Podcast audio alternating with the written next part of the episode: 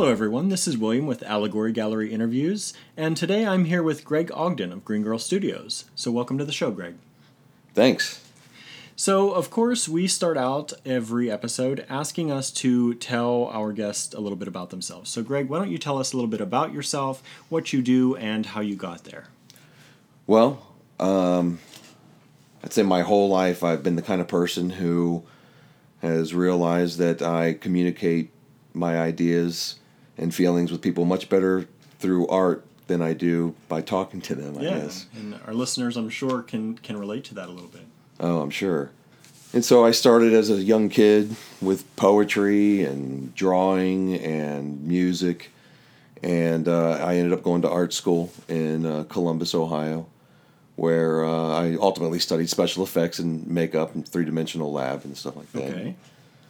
Ended up getting me uh, into a, a, a place in Florida where I worked for a while and off into California, where a couple years later I met up with uh, my now wife, and uh, uh, now that I'm working with Green Girl Studios, on top of having an, uh, a, a, a very admirable respect for Cynthia's work and being excited about what I do, Right. I um, I also find it's the perfect place for me to be to have the opportunity to pursue all of my other interests that otherwise would not support my life and and and provide me with the most amazing situation I find myself in right now. Yeah. Yeah. I'd say that best describes me as a person. Okay, great. Well, Greg, I know a lot of our people, like you said, know you from Green Girl Studios, but we also know that you do a lot more. And so, why don't you tell us a little bit about your current projects and past projects? Well, so yeah, I have a lot of uh, a lot of different things going on right now, and um, I would say the things that are in the forefront of my mind uh, currently are a few uh, games, board games, and card games I've Okay. been working on. We know you're a big fan of those. We always see Yeah. them at, at family get togethers. Anybody see me at a show, I've always got some board game with me. but um, yeah, I've got a card game I'm working on, and uh, and uh, two or three other board games, and that takes up a lot of my time because not only designing the game and writing all the instructions out, but then kind of going back to my roots and creating all of the art for it. Okay. But that's the most time consuming for me because the the games themselves and the rules come more naturally, and the art is like I I I'm, I s- expect so much from myself. It's hard for me to sit down and lot of artists create what I know. It, right. Yeah. Mhm. I, I have this feeling of what it what it needs to be, and it takes a lot of effort to get it to that point. But, Yeah. Um, um, and then I've got a lot of musical projects I'm working on with my friends and stuff, and um, Well, we uh, know one little musical project that maybe you heard at the beginning of this episode. yeah, yeah, we're pretty happy with that. Thanks for that. yeah. And you. then um, I'm working on a novel finally, my great American novel that uh, will probably take me a couple years to finish with everything else that's going on. well, we know you started uh, with one book already, right? Yep, Franklin Frog and the Fallen Tree, and I'm working on the second part of that. So um, yeah, very numerous. I sometimes want to kick myself because I, I can't stay focused on one thing. I'll be almost done with something, almost done with something, and then all of a sudden something else pops in my mind. I throw everything else away, and I have that. Now I have you have to get those eight to on ten paper and projects, them- and, yeah. yeah, none of them are Before you forget them. so. I know I have a, uh, a big problem finishing projects myself. So Oh, it's so hard when you when you're just you're you're constantly thinking of new things and stuff. Oh, Some of them might be terrible, but you still have to get them down because they might turn into something great later. Right. You know, or at least get it out of your head, even if it is bad. Just get it on paper. that's Yeah. exactly it. Yeah. So uh, we know. Okay, so you're doing a lot of things. Uh, you're doing music. You're doing board games, um, books. So let's talk about what got you to this place. So who are some of your biggest inspirations in in these categories, and and how did how did they, if in any way, push you toward doing these things?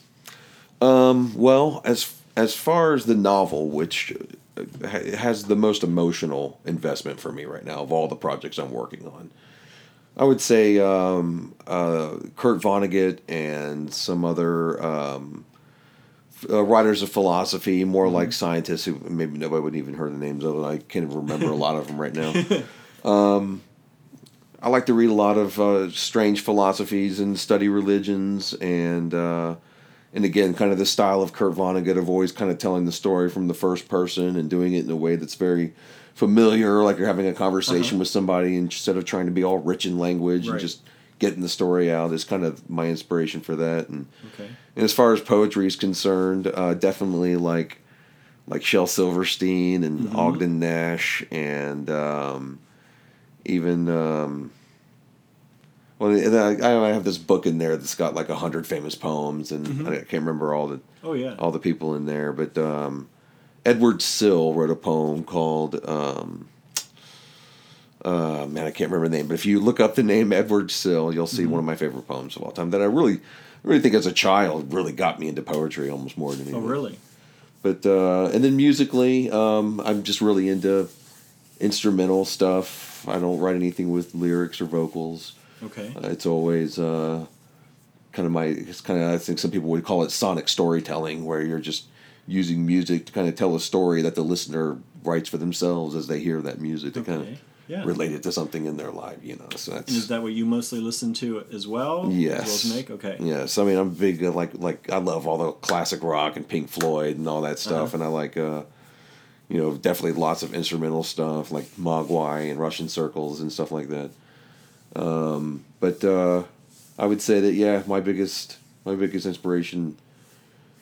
Well, yeah, my biggest inspiration musically is just a, a really a wide variety of Uh-huh. just pretty much I love Just anything instrumental. Run anything through a karaoke machine, that sounds great. So Okay. yeah. That's great.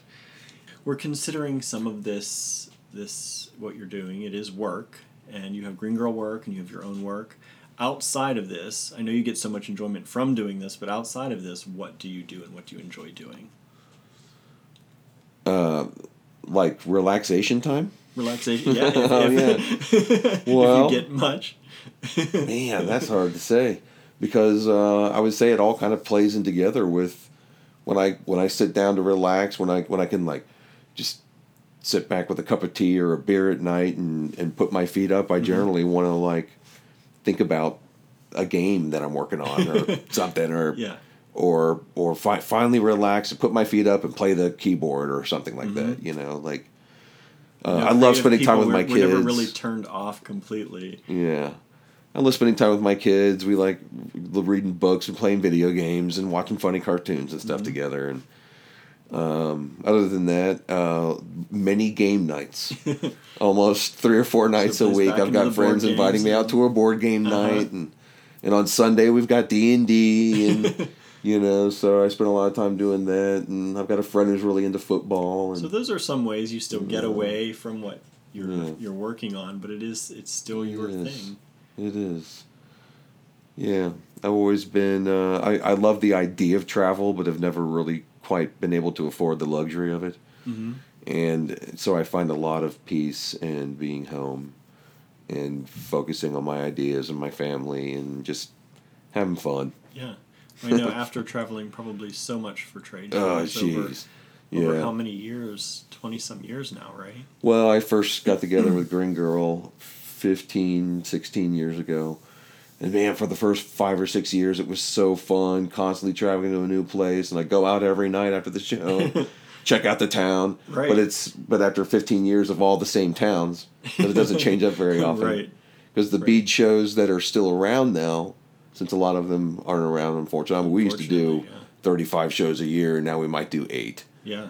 But back when you know it was thirty five shows a year, those eight shows we're doing now were going on then, and so for fifteen years Right. you're just going to the same city all the time. It can it can wear. Eventually, it sure. just wears on you the travel time, the right.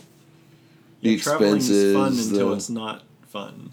the internet is a wonderful thing, but it's gotten to this point where now beach shows aren't doing as well because people can just order things online and Right. stuff, and um, and Well, so it's kind of a run shame. A large online business with Green Girls, so Yes, you've seen the change over yourself. Yes, and we, I mean, don't get me wrong. We, we definitely, we love doing the shows. I love, I love going out there and meeting new people and showing our work and coming Right. up with a whole bunch of new pieces and But and showing off lot. Cynthia's new work and stuff. Yeah, and it t- but it just it does take up a lot of that time that you need for your your free time, your chill Yeah, time. And Absolutely, the traveling takes up a lot of that, no matter how fun the shows are. It does, but you know, there's there's still. a lot. I always take my computer with me and a book to read and something to work on. So. Yeah. And then and then I get to the show and there's a whole bunch of people, friends and stuff. I get to show all my projects too, and Yeah, and because that's I mean, always fun to get camaraderie feedback. there with all the shows. Oh, there's so many people I've met at shows who have become close friends who were there when I was writing Franklin Frog and giving me Mm-hmm. feedback and and different board games I've worked on and and all those kinds of things. I mean, it's yeah, it's it's been a wonderful experience for me. It's really enriched my life further, much further than I ever imagined when I was a child. Yeah, yeah. So, Okay, so whether you're a listener who's younger, listening to what we're talking about today, or someone who might be deciding to restart their life or, or take on a, a side business for themselves, what kind of words of advice or words of wisdom would you give to our listeners who might want to take that plunge into something more creative? um, I guess I would say, uh, and I think Bob Ross said it too.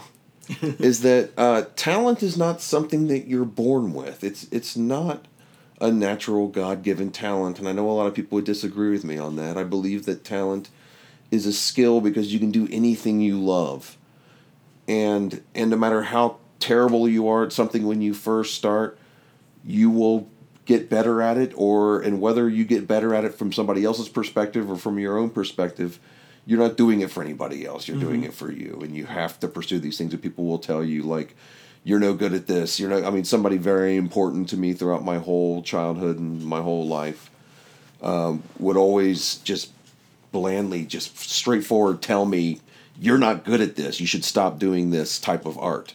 Wow. And uh, it was it was devastating Right. um, but I pursued. And I know now that after all this time, I'm at a point where I'm happy with my work.